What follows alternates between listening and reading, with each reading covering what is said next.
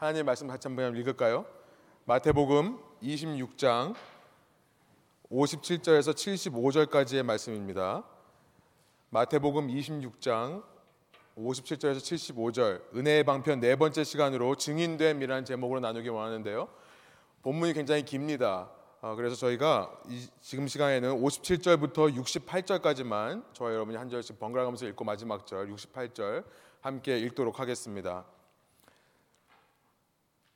마태복음 이십육 장 오십칠 절 읽겠습니다. 예수를 잡은 자들이 그를 끌고 대제사장 가야바에게로 가니 거기 서기관과 장로들이 모여 있더라. 베드로가 멀찍이 예수를 따라 대제사장의 집들에까지 가서 그 결말을 보려고 안에 들어가 하인들과 함께 앉았더라. 대제사장들과 온 공회가 예수를 죽이려고 그를 칠 거짓 증거를 찾으매 거짓 증인이 많이 왔으나 얻지 못하더니 후에 두 사람이 와서 이르되 이 사람의 말이 내가 하나님의 성전을 헐고 사흘 동안에 지을 수 있다 하더라 하니 대제사장이 일어서서 예수께 묻되 아무 대답도 없느냐 이 사람들이 너를 치는 증거가 어떠하냐 하되 예수께서 침묵하시거늘 대제사장이 이르되 내가 너로 살아계신 하나님께 맹세하게 하노니 내가 하나님의 아들 그리스도인지 우리에게 말하라. 예수께서 이르시되 내가 말하였느니라. 그러나 내가 너에게 이르노니 이후에 인자가 권능의 우편에 앉아 있는 것과 하늘 구름을 타고 오는 것을 너희가 보리라 하시니 이에 대제사장이 자기 옷을 찢으며 이르되 그가 신성모독하는 말을 하였으니 어찌 더 증인을 요구하리요. 보라 너희가 지금 이 신성모독하는 말을 들었도다. 너희 생각은 어떠하냐. 대답하여 이르되 그는 사형에 해당하니라 하고 이에 예수의 얼굴에 침뱉으며 주먹으로 치고 어떤 사람은 손바닥으로 때리며 함께 했겠습니다. 이르되 그리스도야 우리에게 선지자 노릇을 하라. 너를 친 자가 누구냐 하더라. 함께 앉으셔서 말씀 나누겠습니다. 이제 이십육 장 저희가 이제 마지막을 보는데요. 이 마지막으로 올수록 성경 봉독한 다음에 아멘 하기가 참 어려워집니다. 마음이 참 무거워지는 말씀이 아닐 수 없습니다. 우리는 지난 삼 주 동안에 이 마태복음 이십육 장 십칠 절 이후에 있는 말씀을 통해 은혜의 방편, The Means of Grace라는 제목으로 시리즈로 저희가 이십육 장의 말씀들을 살펴보고 있습니다. 은혜의 방편, The Means of Grace란 하나님의 이 죽은 자들을 회복시키시는 은혜, 이 마른 뼈들을 되살리시는 하나님의 생명력이 우리에게 어떤 경로로 전해지는가를 말하는 것이 은혜의 방편이다. 그렇게 하나님의 은혜가 전달되는 통로, 그렇게 하나님의 생명력이 우리에게 전달되는 방법을 가리켜서 은혜의 방편이라고 했고요. 그렇게 하나님의 은혜와 생명력이 우리에게 전달되는 것을 가리켜서 기독교에서 말하는 복이다라고 말한다고 말씀 나눴습니다. 기독교에서 복, 블레싱이란 세상에서 잘 먹고 잘 사는 것을 말하는 것이 아니라 바로 이런 하나님의 은혜와 생명력이 우리에게 전달되어서 죽어야 하는 우리가 되살아나고 회복되는 것이 복이다라고 말씀을 나눴었죠. 지난 삼 주 동안 우리는요, 이 은혜의 방편에 대해서 첫 번째 성찬, 성례, 이 세크라멘트라고 하는 성스러운 예식, 그 중에 대표인 성찬이 은혜의 방편이다. 성찬을 통해 하나님의 은혜와 생명력이 우리에게 공급된다. 라는 것을 살펴봤고요. 두 번째 시간 기도가 은혜의 방편이라는 것을 살펴봤습니다. 그리고 지난 시간 하나님의 말씀이 은혜의 방편이라는 것을 살펴보았었습니다. 오늘은 이 은혜의 방편 시리즈의 마지막으로요. 증인된 삶이 은혜의 방편의 마지막 네 번째다라는 것을 여러분과 나누고 싶습니다. 증인된 삶, 증인됨, The act of witness. 증인으로 살아가는 것이 은혜의 방편이다. 사실 이 은혜의 방편이라는 말을 여러분께서 많이 들어보셨을 겁니다. 이것은 사실 카톨릭에서 먼저 사용했던 표현으로요. 기독교 초기서부터 이 은혜의 방편이라는 말을 해왔습니다. 기독교 초기 교부서부터 시작해서 중세시대에 이르는 이 카톨릭에서요. 은혜의 방편, The Means of Grace라고 하면 제일 먼저 성례를 들었습니다. The Sacrament라고 하는 성찬, 세례와 같은 성스러운 예식이 하나님의 복이 우리에게 임하는 통로다라는 것을 가르쳐왔다는 것입니다. 특별히 카톨릭에서는 이 성례를 굉장히 중요시합니다. 그래서 성도가 함께 모일 때마다 성찬을 나누고요. 매주 만날 때마다 모입니다. 그 다음에 이 죄사함과 회복의 은혜가 이 예배의 한 부분 한 부분 이 모든 예식을 통해서 이루어진다라고 보기 때문에요. 카톨릭에서는 모여서 함께 이 성례를 하는 것을 굉장히 중요하게 생각해 보고 있습니다. 하지만 카톨릭에서 중요시했던 성례뿐만 아니라 한 가지가 여기에 더해지게 되는데요. 지금으로부터 정확히 오백 년 전 천오백십칠 년 종교개혁자들이 그 카톨릭으로부터 개신교라는 것을 개혁해냈을 때에 루터와 칼뱅을 비롯한 종교개혁가들은요, 이런 성례뿐만 아니라 여기에 한 가지를 더해서 말씀도 은혜의 방편이라는 것을 가르쳤습니다. 이전까지 카톨릭에서는 이런 성스러운 예식 위주로 흘러왔지만 말씀을 직접 가르치고 회중들로 하여금 알게 하지는 않았었습니다. 그러나 종교개혁이 일어나면서 어려운 라틴어 번역을 누구나 알아들을 수 있는 당시 독일어로 번역하면서 누구나 성경을 읽게 했고, 이 성경을 통해 하나님의 은혜가 우리에게 전달된다는 것을 종교개혁자들이 가르쳤던 거예요. 이후 개혁신앙이라고 하는 것을 보시면요, Reform Theology라고 하는데요, 이 종교개혁자들로부터 개혁신앙이 나오게 되는데요, 개혁신앙에서는 기도를 추가합니다. 기도를 추가해서 말씀과 기도, 성례 이 세 가지가 은혜의 방편이다. 여러분, 이 개혁신앙의 전통을 이어받은 것이 장로교죠. 그래서 여러분 가운데 혹시 장로교에서 신앙생활 하신 분들은 은혜의 방편이라고 하면 요 세 가지가 은혜의 방편이라는 것을 아마 교육받고 가르침을 받았을 것입니다. 그런데 저는 여기다가 한 가지를 더 짚고 넘어가고 싶은 것이 있는데요, 십팔 세기에 이르러서 천칠백 년대에 이르러서 이렇게 천오백 년대 십육 세기에 종교개혁이 일어나고 나서 십팔 세기에 요한 웨슬리, 존 웨슬리라는 사람이 일어나서 또 한 번 종교 부흥운동을 일으킵니다. 이 요한 웨슬리로부터 시작된 것이 감리교라고 하는 신앙의 운동이죠. 이 요한 웨슬리는요, 이 세 가지 하나를 더했는데 그것은 works of mercy라고 하는 긍휼 사역이라는 것을 더했습니다. 참으로 하나님의 복과 은혜를 경험하기 위해서, 그것을 누리기 위해서는 이렇게 개인적으로 영성을 쌓는 일들, 요한 웨슬리는 앞서 나와 있는 이 성례와 말씀, 기도 이 세 가지를 가리켜서 works of piety, 개인의 영성을 위한 개인적인 훈련이라고 이름을 붙였고요. 그러고 나서 이것도 필요하지만 하나님의 복과 은혜를 체험하기 위해 이 세 가지가 너무나 중요하지만 여기다가 한 가지가 더 중요한데, 내가 받은 은혜를 흘려보내는 것도 똑같이 중요하다고 본 것입니다. 그래서 works of grace, 내가 받은 은혜를 누군가에게 흘려보내는 구제와 선행, 그리고 더 나아가서 넓은 의미의 전도에 이르기까지 구제, 선행, 전도 이 세 가지를 합쳐서 긍휼 사역이라고 했던 것입니다. 쉽게 말해서 물이 고이면 썩게 된다는 것을 말씀하는 거예요. 내가 성례와 기도와 말씀을 통해 받은 은혜를 흘려보낼 때 더 새로운, 더 깊은 하나님의 은혜가 나에게 공급된다라고 믿었던 것입니다. 그러기에 이 긍휼 사역이 하나님의 더 풍성한 은혜를 임하게 하는 은혜의 방편이라는 것을 주장했어요. 여러분, 요한 웨슬리로부터 창시된 것이 감리교라고 했는데요, 저는 이 칼빈이즘, 칼빈주의로 시작된 장로교의 전통과 동일하게 중요한 것이 기독교의 두 축을 이루는 것 중에 하나가 이 감리교의 영성이라는 것을 저희가 짚고 넘어가기를 원합니다. 저는 장로교에서 자랐습니다.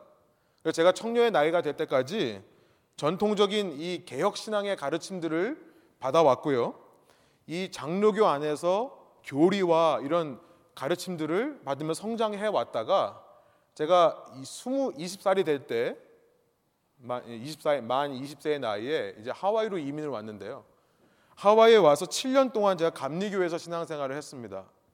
그러면서 이 요한 웨슬리가 강조한 이 긍휼 사역이라는 것이 얼마나 중요한지, 특별히 우리 신앙에 있어서 얼마나 필요한 것인지를 깨닫게 되었습니다.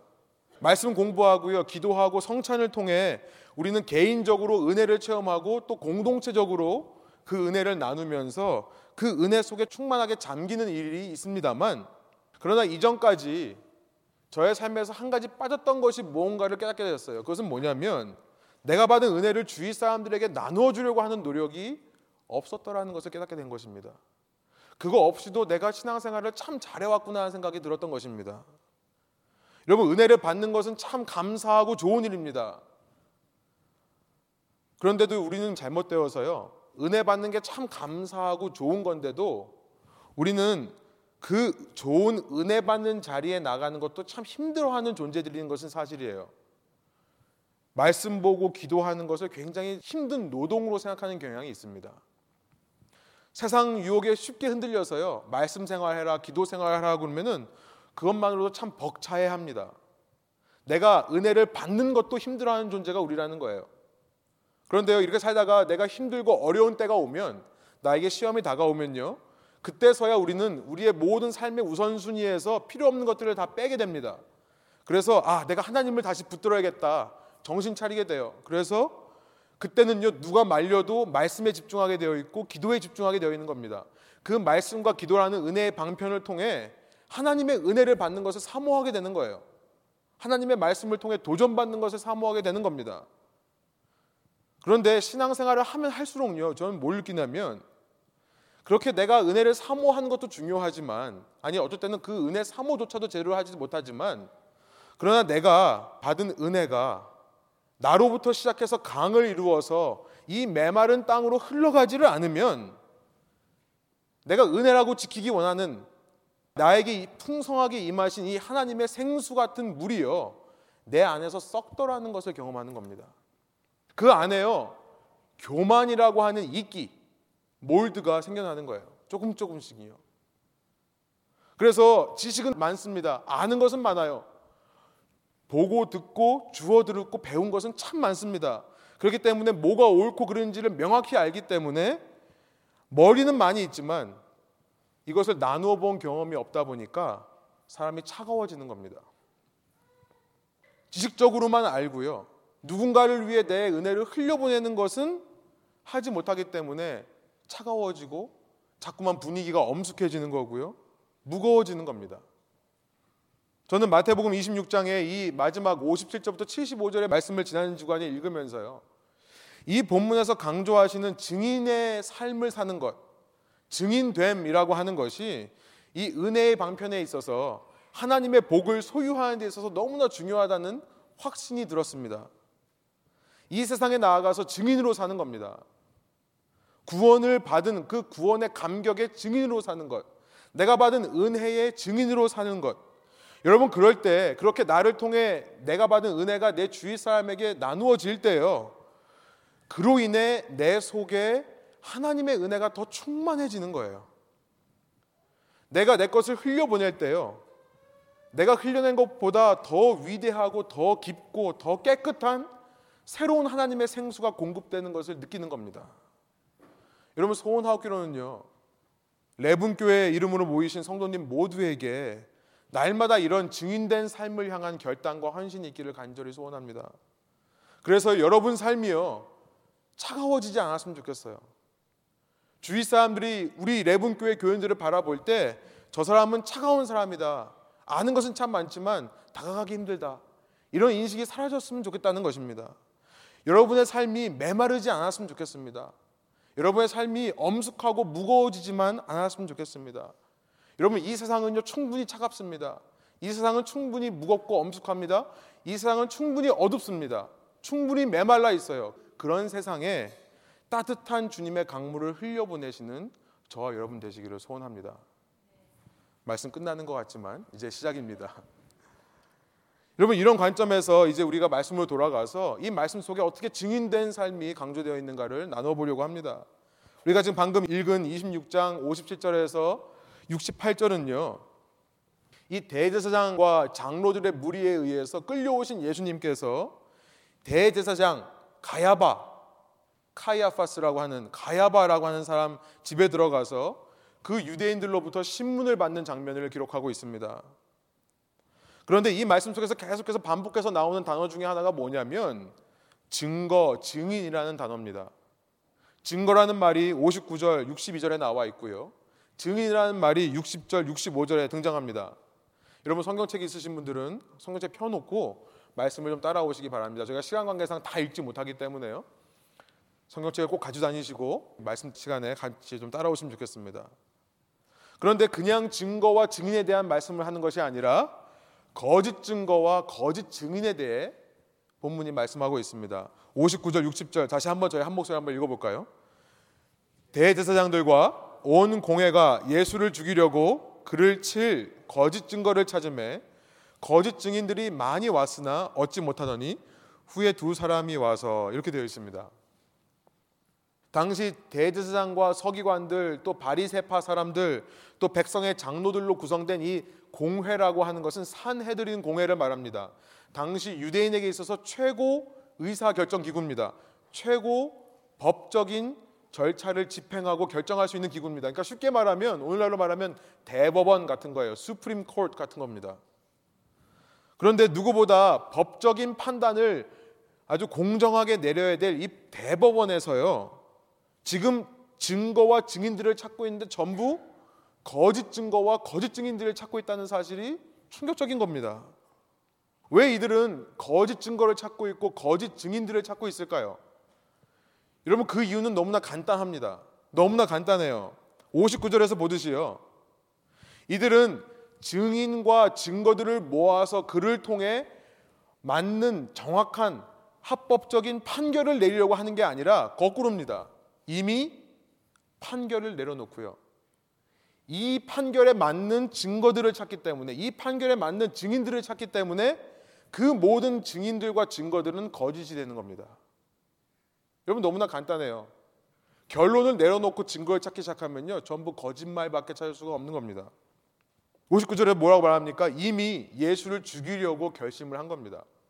증거들을 비교해보고 따져본 다음에 죽이려고 했던 것이 아니라 이미 죽이고 나서 증거들을 찾는 거죠. 여러분, 이것이 세상의 예수님을 향한 태도라고 우리는 이해할 수 있습니다. 사실 세상 사람들은 그래요. 세상 사람들은요, 예수님에 대해서 이미 이런 태도로 받아들이고 있습니다. 이미 결론을 내놓고 어떤 증거를 봐도 전부 그것을 인정하지 못하게 되는 거예요. 여러분, 우리가 증인으로 살아가야 될 이 세상은요, 이미 예수님에 대해서 결론을 내왔습니다.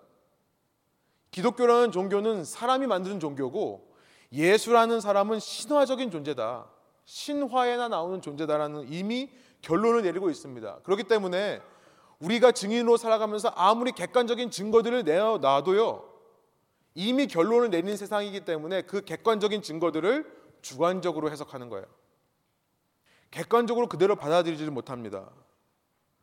그 객관적인 증거를 찾으려 할 뿐만 아니라 객관적인 증거를 만난다 하더라도 받아들이지는 않는 겁니다. 그러니까 아무리 복음을 들어도 예수님을 거부하는 것이 이 세상의 모습인 거예요. 여러분, 이런 사람들하고 대화할 때는요, 어떻게 해야 될까요? 어떻게든지 내가 완벽한 증거를 준비해 가서 그를 논리적으로 설득하고 자료들을 보여주면 그의 마음이 변할까요? 저는 아니라고 생각합니다. 나는 어떤 증거를 들어도 못 믿겠다고 하는 사람들한테는요, 어떤 증거를 가지고 가도 이미 결론을 내리고 있기 때문에 받아들이지를 않는 거예요. 여러분, 우리가 전도한다고 하면서 어떤 사람 만나가지고 논리적으로 선택하려고 그러고 어떤 증거들을 보이려고 하려고 그러고, 이미 여러분 그 사람이 결론을 내리고 있으면 별로 효과가 없습니다. 어떻게 해야 될까요? 여러분, 그들의 마음을 먼저 녹여줘야 돼요. 녹여줘야 됩니다. 이미 내려버린 결론을 인해서 딱딱하게 굳어진 그 마음, 그 마음에다가 말씀을 제대로 선포하고 기도시키고 하는 것도 중요하겠지만 그 전에 신뢰관계를 쌓아야 되는 거예요. 신뢰관계를 쌓아, 쌓아서 그 사람이 나를 신뢰할 수 있게끔, 내가 하는 말에 무게가 실릴 수 있게끔 신뢰관계를 줘야 되는 겁니다. 그러기 위해서 먼저 사랑하고 섬겨줘야 되는 거예요. 아무리 옳은 얘기를 해도 귀에 들리지 않습니다. 먼저 사랑하고 섬겨주는 길밖에 없는 거예요. 그가 나를 신뢰하게 되면요, 여러분, 신뢰하게 될 때 그때 그 사람은 그 자기 속에 있는 이미 결론을 내려버렸던 예수에 대해서 궁금한 것들을 꺼내서 물어보게 되어 있습니다. 그때는 우리가 논리적인 증거를 대주고 객관적인 자료들을 보여줄 수 있습니다. 그러나 중요한 것은 먼저 신뢰관계를 회복하기 위해 사랑하고 섬겨줘야 된다. 여러분, 우리가 이따가 또 말씀드리겠습니다만 믿지 않는 자녀들을 두신 분들이 사실 자녀들 선택하려고 많이 힘드시죠. 근데 중요한 게 뭐냐면 먼저 그 관계를 회복하는 게 중요하다고 생각을 해요. 엄마 아빠는 늘 옳은 말만 하는 사람이라고 인식되는 것이 아니라 우리 엄마 아빠는 나를 정말 사랑하고 나를 정말 케어해 주는 사람이라는 것이 먼저 클릭이 되어야 우리의 말이 통하는 것이 않겠습니까? 이런 말씀 드리면 너도 한번 길러봐라 하시겠지만 저도 늘 그런 마음으로 저의 자녀들을 대하려고 합니다. 여러분, 이 말씀 한번 거꾸로 생각해 보면요, 이 말씀을 한번 뒤집어 보고 싶어요. 저는 여러분, 세상이 예수님에 대해서 이미 결론을 내리고 있듯이요, 어쩌면 예수 믿는 사람들도 세상에 대해서 이미 결론을 내리고 있는 것은 아닌가 하는 생각이 드는 겁니다.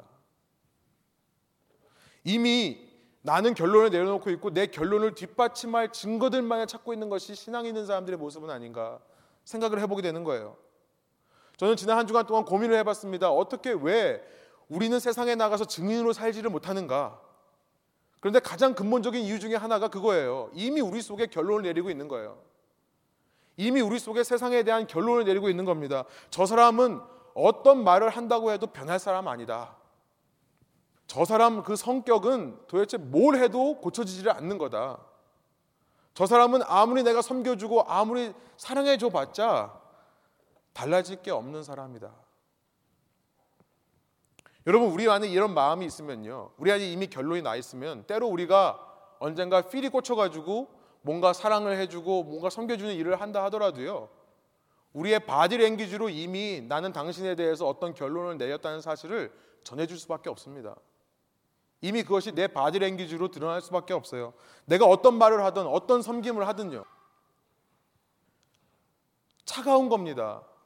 상대방이 나를 바라볼 때 저 사람은 차가운 사람이야 라고 인식이 되는 거예요. 만날 때는 참 잘해주는 것 같습니다. 만날 때는 참 옳은 말을 합니다. 그런데 평소에 나에게 얼마나 관심을 갖고 있는가 생각해보면 아무리 말 잘하고 아무리 행동으로 가끔씩 보여준다 하더라도 차갑다고 느끼는 거예요. 그리고요, 우리 안에 이런 결론을 이미 내려놓고 있으면요, 우리는 우리도 모르게 내가 말하고 행동하는 것에 바운더리를 걸어놓습니다. 한계를 정해놔요.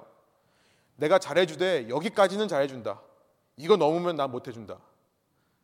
내가 어떤 말을 할 때도 어디까지만 신경 써주고 어디까지만 잘해준다는 마음으로 하게 되는 것입니다. 여러분, 이런 마음이 있기 때문에 우리가 세상에 나아가서 증인된 삶을 살지 못하는 것은 아닌가. 저는요, 그런 생각에서 첫 번째로 우리가 증인된 삶을 위해 필요한 자세가 무엇인가. 증인된 삶을 통해 하나님의 복과 하나님의 은혜가 나에게 흘러온다면, 그렇게 하나님의 생명력과 은혜가 흘러오게 되는 증인된 삶을 통해 내가 가져야 될 가장 기본적인 자세는 무엇인가? 첫 번째, 내가 판사가 아니라 증인이라는 사실을 깨닫는 것입니다. 판사가 아니라 증인의 역할에 충실하는 것이 중요하다는 거예요. 이게 무슨 말인가 한번 제가 설명을 드릴게요. 사도행전 일 장 팔 절에 보면 예수님께서 하늘로 올라가시기 전에 제자들에게 마지막으로 남기신 말씀이 이렇게 기록되어 있습니다. 여러분 다 아시죠? 뭐 슬라이드 안 보여주셔도 여러분 다 외우실 거예요. 오직 성령이 너희에게 임하시면 너희가 권능을 받고 예루살렘과 온 유대와 사마리아 땅끝까지 이르러 내 판사가 되리라. 예수님께서는요, 땅끝까지 이르러 이 땅에서 내 판사로 살아라 라고 말씀하지 않으셨다는 사실을 기억하시기 바랍니다. 예수님의 제자로서 우리는요, 이 땅 어느 곳에서나 이 땅 언제나 어떤 상황 속에서도 우리는 증인으로 살아야 되는 겁니다. 여러분, 법정에서 증인이 판결하는 법이 없습니다. 증인의 역할은 뭐예요? 판결은 다른 누가 하게 냅두고요, 나는 그냥 그저 증인으로서 내가 아는 것, 내가 보고 배운 것, 내가 체험한 것을 그대로 말할 뿐입니다. 그것이 증인의 역할이에요. 그 이상도 그 이하도 아닌 겁니다.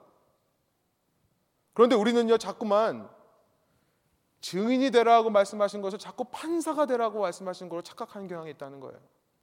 그래서 자꾸 내가 어떤 결론을 내리려고 그래요. 사람 관계에서요, 옳은 얘기만 하고 맞는 얘기만 하고 싶은 겁니다. 내 속에 있는 이 결론을 내리려고 하는 성향을 부인하고요, 스스로의 판단을 거부하면서 내가 판단할 게 아니라 다른 누군가가 판단할 뿐이고 나는 나에게 임한 은혜만을 얘기한다는 자세가 회복되어야 우리가 증인으로 살 수 있는 파운데이션이 생기는 겁니다. 밑거름이 생기는 거예요. 여러분, 본문 속 예수님을 한번 보세요. 예수님에게는 온 세상 모든 사람들을 판단할 수 있는 권세와 능력이 이미 있으신 분이십니다. 그런데도 그는 끝까지 침묵하셨다라고 되어 있어요. 끝까지 그의 입에서 정죄하는 말, 비판하는 말을 쏟아내지 않으셨다라고 기록되어 있습니다. 이사야서 오십삼 장 칠 절에 나온 것처럼 지난 시간에 살펴봤던 이사야서 오십삼 장 칠 절 말씀처럼요, 그는 마치 도살장으로 끌려가는 어린 양처럼, 털 깎는 자 앞에서 잠잠한 양처럼 그의 입을 열지 않으시는 겁니다. 저 같으면 벌써 정죄의 말을 쏟아내어도 몇 번이나 쏟아냈을 것 같은데요. 여러분, 우리가 이렇게 담고 싶은, 또 우리가 담고자 하는 예수님께서는요, 자신을 거짓으로 모함해서 잡아 죽이려고 하는 사람들 앞에서도 이렇게 스스로 판단하지 않으셨다는 사실을 우리가 기억한다면요, 여러분, 이 예수님의 증인으로 사는 우리가 결코 누군가에게 최종 판결을 할 수 없다는 사실을 깨달아야 하지 않겠습니까? 우리는요, 때로 살면서요, 우리 주위 사람들이 변하지 않는 것 때문에 참 많이 괴로워해요. 그렇죠? 아무리 시간이 지나도 내 배우자는 절대 안 바뀌는 것 같습니다. 우리 자녀들 철들지 않는 것 같아요. 아무리 시간이 지나도요. 갈등이 생깁니다. 혹은 가족 중에 믿음이 없는 사람들이 있다면 특별히 신앙생활 하지 않는 자녀들 때문에 늘 마음의 한구석에 무거운 짐을 지고 살아가는 것이 우리의 모습입니다. 혹은 우리가 한 교회를 이루면서요, 눈에 보이건 혹은 보이지 않는 갈등과 대립으로 인해서 마음속에 끊임없이 어떤 사람에 대해서 판결을 내리며 사는 것이 우리의 모습은 아닌가 생각이 듭니다. 그런데요, 어떤 경우에도 우리는 증인으로 서기를 원한다는 것이에요. 증인으로 서는 겁니다. 내 속에서 어떤 사람에 대해서, 내 가족, 배우자, 자녀에 대해서 어떤 정죄하고 비판하는 판단을 내리는 판사의 모습이 치밀어 오를 때요, 여러분, 그때마다 내가 내 자신에게 깨닫게 하는 겁니다. 나는 판사로 부르심 받은 자가 아니라 증인으로 부르심 받은 자다. 증인은 뭡니까? 이 사람에게 어떻게 하라라고 말하기보다는요, 나에게 임한 은혜를 얘기하는 것뿐이에요. 그 이상 이하도 아닙니다. 나의 말과 행실로 예수님의 모습을 드러내고 전하는 것일 뿐입니다.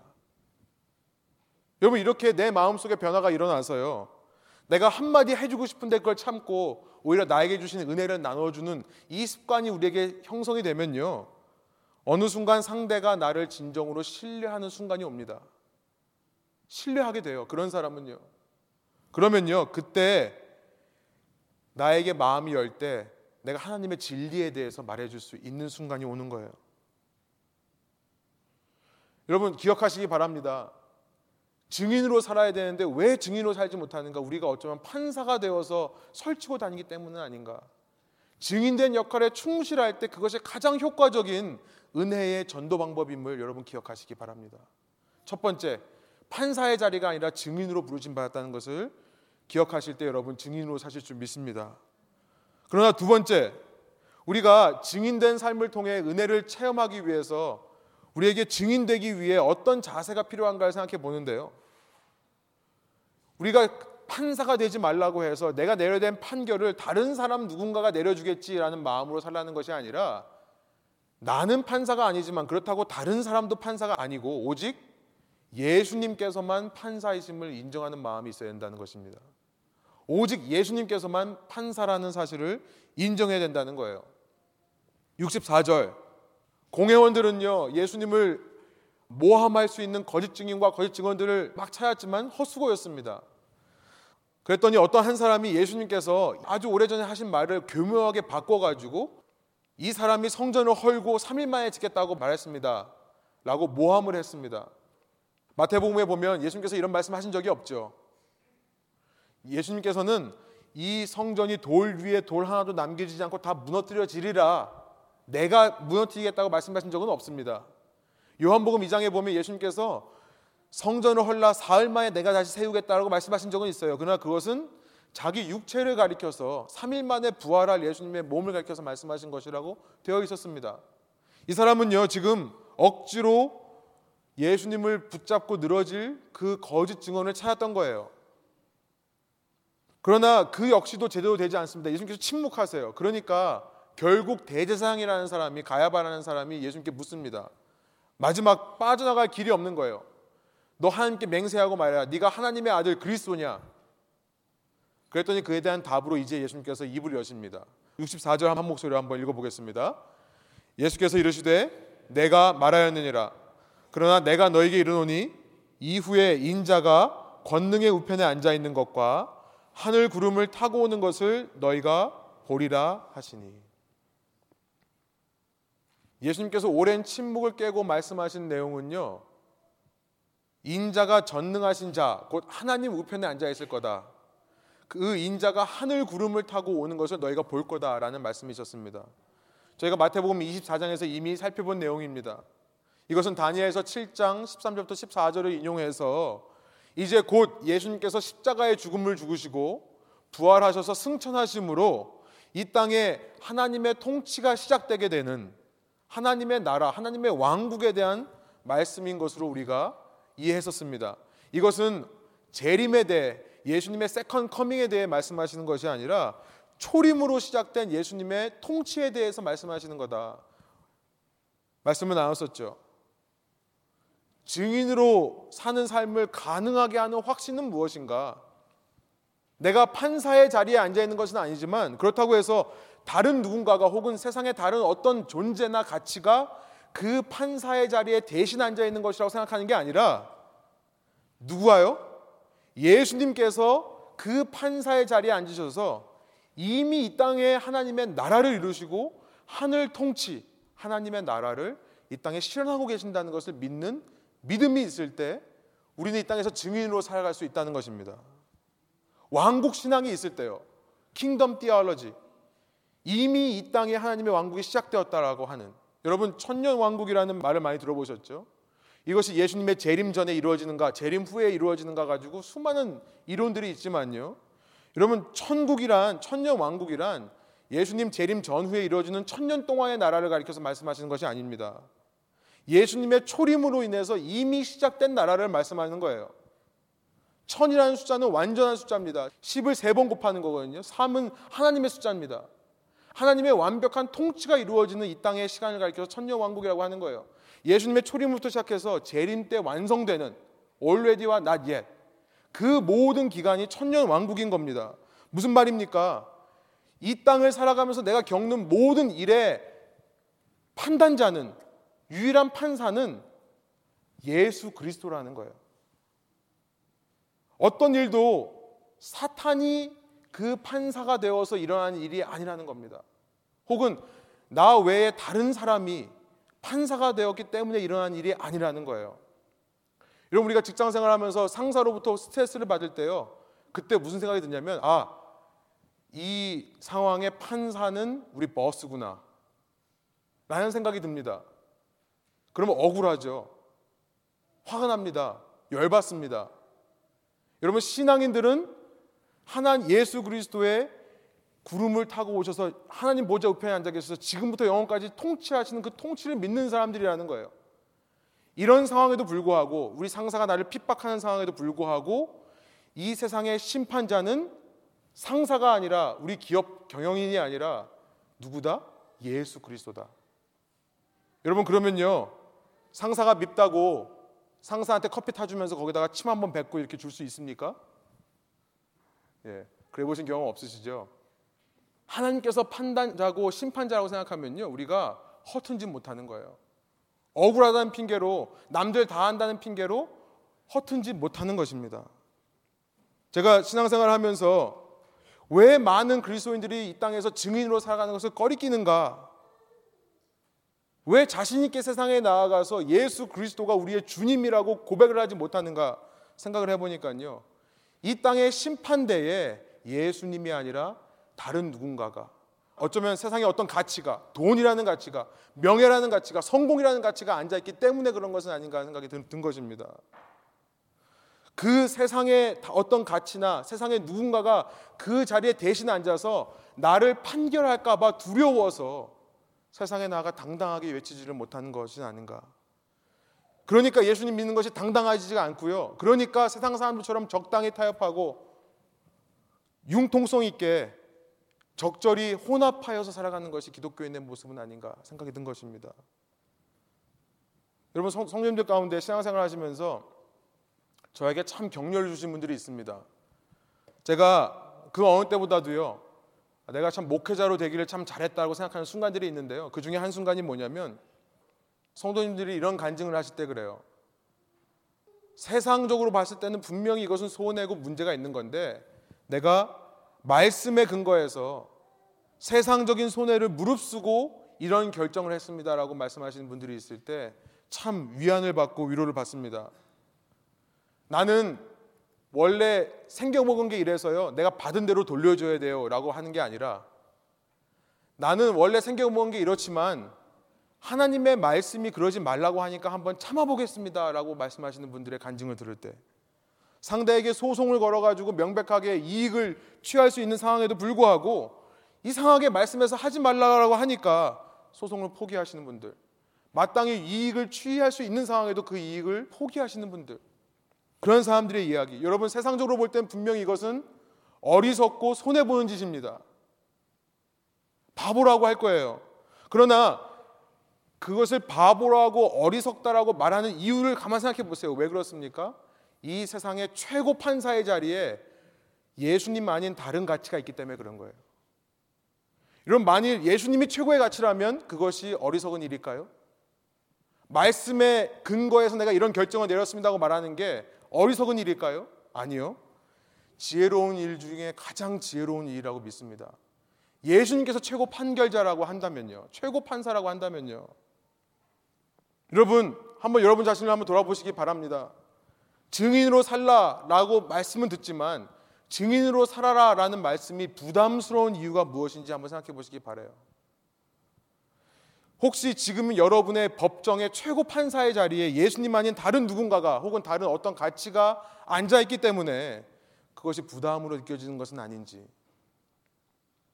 내가 정말로 내 삶의 최고 판사가 예수님이라고 믿는 그런 믿음이 있는지, 그런 믿음이 없다면 도대체 내가 가지고 있다고 하는 믿음은 무엇에 근거해서 내가 믿는다고 하는 건지 한번 돌아보시는 저와 여러분 되기를 원합니다.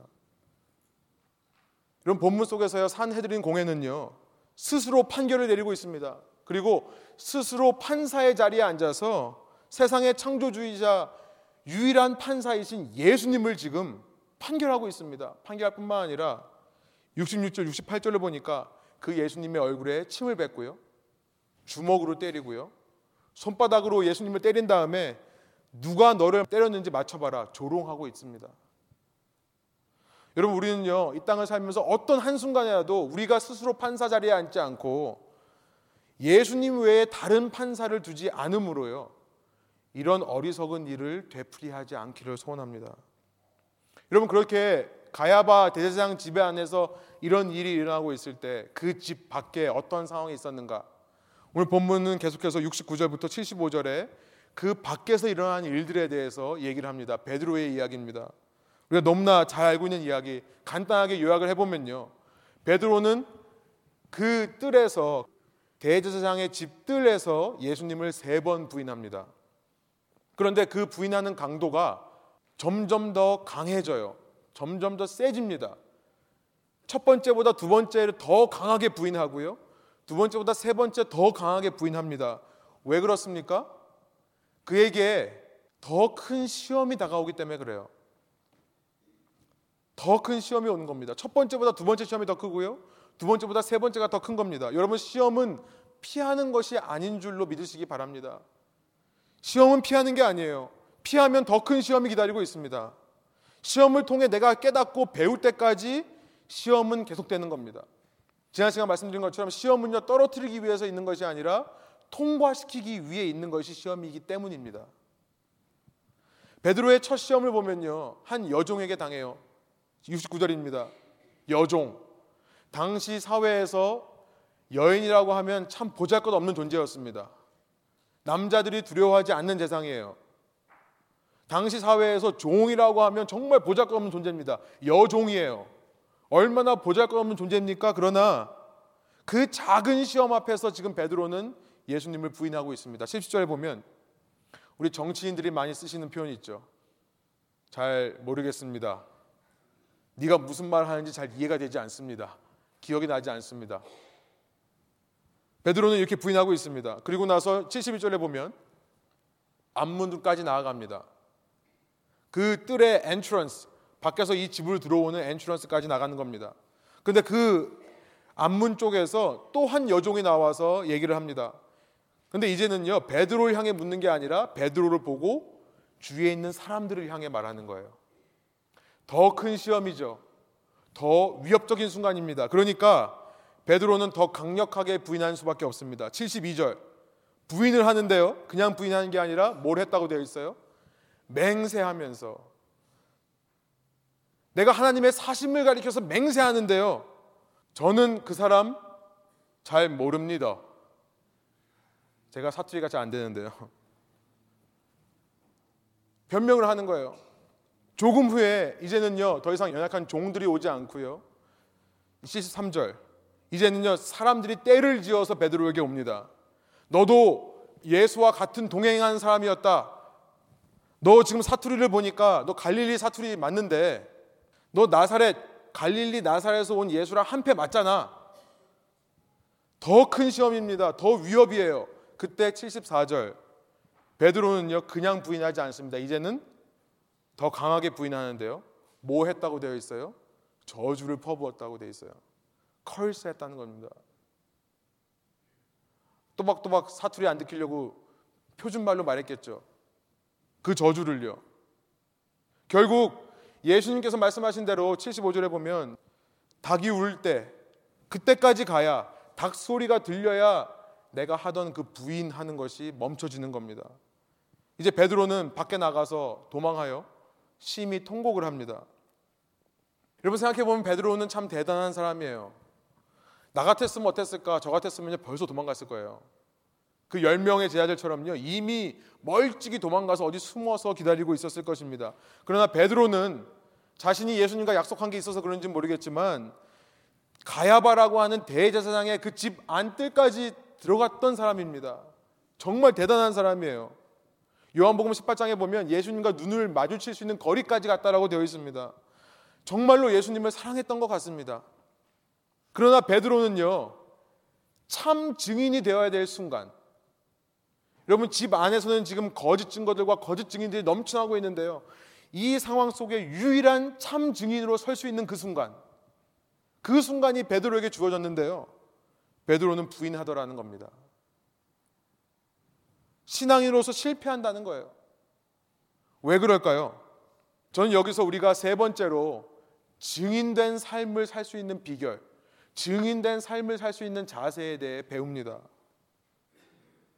베드로는요 앞선 세 가지 은혜의 방편들, 이전 은혜의 방편들을 소홀히 했기 때문에 시험당에 쓰러질 수밖에 없다. 이전 은혜의 방편이 뭐였습니까? 성찬. 만일 베드로가 성찬의 참 의미를 알고 그 성찬 가운데서 정말로 죄 사함 받고 예수님과 연합한 자가 되었더라면 아마 지금처럼 예수님을 부인하거나 시험을 당해 예수님을 떠나지는 않았을 거라는 생각이 듭니다. 여러분 이 세 번의 시험에서 중요한 것은 뭐냐면요, 우리가 주목해야 될 것은 뭐냐면 시험의 강도가 세지면서 부인하는 정도도 세지지만 동시에 베드로는 점점 예수님으로부터 멀어지는 겁니다. 뜰 안에 있다가 그 다음에는 문 앞까지 오고 그 다음에는 문 밖을 나와 도망하는 거예요. 예수님과의 연합을 상징하는 그 성례의 의미를 제대로 알았다면 연합의 반대는 도망이겠죠. 최소한 도망자로 낙인 찍히지는 않았을 것이 아닌가. 무엇보다 예수님께서 깨어 기도하라고 했을 때 기도했다면, 예수님은요 겟세마나에서 나를 위해 기도하라고 하지 않으셨습니다. 너가 시험에 빠지지 않도록 너를 위해 기도하라고 한 거예요. 그런데 자꾸 졸았던 거예요. 졸면서 기도를 하지 않았기 때문에 증인으로 설 수 있는 그 순간에 그 증인의 사명을 감당하지 못하고 도망하는 겁니다. 그 무게를 감당할 수가 없는 거예요. 기도를 통해서 그 무게를 이겨낼 수 있는 실력을 키우지를 못했던 것입니다. 그리고 칠십오 절에 보면, 오늘 본문 칠십오 절에 보면요 끝까지 베드로는 예수님의 말씀을 신뢰하지 못했다는 것을 알게 됩니다. 닭이 울어서 그제서야 예수님이 하신 말씀이 인정이 되는 겁니다. 내가 주와 함께 죽을지언정 절대로 결코 주를 버리지 않겠습니다 라고 말했던 자기 입에서 나온 그 말을 예수님의 입에서 나온 말보다 더 신뢰하면서 이곳까지 왔던 것입니다. 아무리 예수님이 그렇게 말씀하셔도 나는 배반하지 않을 자신이 있습니다. 그 자신감으로 왔던 거예요. 그러나 그것이 무너져 내리니까 말씀을 신뢰하지 못하는 모습에서 그는 신앙인으로서 실패를 경험하게 되는 것입니다. 증인으로 살 수 있는 비결은 뭔가? 앞에서 말한 세 가지 은혜의 방편, 그 성찬을 통해 주님과 연합하고요, 무엇보다 성찬을 통해 함께 한 공동체가 된다는 것을 인식하고 그 공동체를 의식하는, 의지하는 신앙생활. 여러분, 이런 공동체의 신앙생활이 회복될 때 우리는 세상에 나아가 담대하게 증인으로 살 수 있다는 겁니다. 늘 기도로 시험을 이길 준비를 할 때 우리는 세상에 나아가서 담대하게 어떤 상황 속에서도 하나님의 은혜를 전할 수 있는 증인의 사명을 감당할 수 있다는 것입니다. 무엇보다 말씀을 사모함으로, 성경을 사모함으로 모든 상황 속에서 말씀대로 이루어질 것을 믿고 확신하는 믿음이 있을 때에 우리는 세상에 나아가 당당하게 하나님의 말씀이 이루어질 것을 선포하며 증인으로 살아갈 수 있는 겁니다. 우리의 삶에 이 세상의 모든 유혹과 핍박 앞에서 꿋꿋이 증인으로 살 수 있는 원동력을 제공해 주는 것이 바로 이 말씀과 기도와 성례라고 하는 은혜의 방편이라는 사실입니다. 여러분, 이것이 없이 그냥 내가 무조건 나누어주고 좋은 일만 하고 내 것을 쉐어하고 섬겨주는 것만으로 하나님의 은혜가 나에게 임할 수 있다고 생각하는 것은 착각입니다. 그것은 행위 신앙입니다. 행위 구원을 말하는 겁니다. 그것보다 선행되는 것이 예수님의 은혜죠. 내가 날마다 말씀과 기도로, 또 성찬을 통해 공동체로 무장되어 갈 때에 내 속에 임하는 은혜가 충만해지고 그 은혜가 남에게 흘러갈 때 정말 증인의 삶을 살 수 있는 원동력이 나온다는 것. 그러나 중요한 것은 뭡니까? 이렇게 은혜를 받은 자라면 은혜를 흘려보내는 증인으로 살아야 된다는 것입니다. 시간이 없습니다만 이렇게 세 번의 시험을 통과한 베드로는요, 후에 베드로 전서라는 편지를 통해서 자기의 고난의 증인됨의 증거를 하고 있습니다. 오 장 일 절에 보면 자기 자신을 가리켜서 나는 고난의 증인이다, 예수 그리스도를 위해 내가 한평생 고난의 증인으로 살아왔다라고 얘기를 하면서 사 장 칠 절부터 십삼 절에 이렇게 말합니다. 시간이 없으니까 십이 절과 십삼 절만 읽기로만 하는데요, 앞서서 기도에 대해 말하고 그 공동체에 대해 말하고 말씀에 대해 말한 다음에 십이 절 십삼 절 이렇게 말씀합니다. 우리 한번 한 목소리 읽을까요? 사랑하는 자들아, 너희를 연단하려고 오는 불시험을 이상한 일 당하는 것 같이 이상히 여기지 말고 오히려 너희가 그리스도의 고난에 참여하는 것으로 즐거워하라. 이는 그의 영광을 나타내실 때에 너희로 즐거워하고 기뻐하게 하려 함이라. 그럼 말씀을 좀 정리해 보겠습니다. 베드로의 모습을 보면서 우리는 어쩌면 많은 부분 베드로의 모습에 공감을 합니다. 세상에 나아가서 왜 증인으로 살지 못하는가? 왜 증인으로 다 살아야 될 순간에 나는 자꾸만 믿음을 배반하고 실패하는 모습을 보이는가? 그러나 베드로가 이런 시험을 통해 정말 성숙한 주님의 제자가 되어서 나는 고난의 증인이다, 그리스도의 고난의 증인이라고 말했던 것처럼 우리 모두가 이 땅에서 증인으로 살아가기에 부족함 없는 사람들 되기를 간절히 소원합니다. 은혜가 막혀버려서 어느샌가 교만이라고 하는 이끼가 스멀스멀 올라오는 그런 신앙이 아니라요, 날마다 내 것을 흘려보냄을 통해 더 새로운 것으로 충만하게 채워지고 더 깨끗해지는, 정화되는 신앙인으로 살아가기를 소원하는 겁니다. 여러분, 그러기 위해서 우리가 판사가 아니라 증인으로 부름받았다는 사실을 기억하시기 바랍니다. 어떤 경우에도 최종 판결 내리지 않고요, 나는 그저 다만 인생의 모든 상황 상황 속에서 내가 만나는 모든 사람과의 관계 속에서 나에게 임하신 주님의 은혜만을 전하는 자로, 여러분 그런 마음을 가지고요, 내가 증인으로 살면서요, 그러나 동시에 유일한 심판자는 그 사람도 아니고 이 상황도 아니고 세상의 무엇도 아니고 오직 예수님이라는 것을 기억하시기 바랍니다. 그럴 때 우리는요 타협하지 않을 수 있어요. 그럴 때 우리는 당당히 세상에 나가서 부끄러워하지 않고 복음을 전할 수 있는 것입니다. 무엇보다 그러기 위한 원동력을 예수님과의 친밀한 연합 속에서, 예수님과 친밀한 기도의 관계 속에서, 하나님의 말씀을 끝까지 신뢰하는 믿음 속에서 공급받으시는 저와 여러분 되기를 원합니다.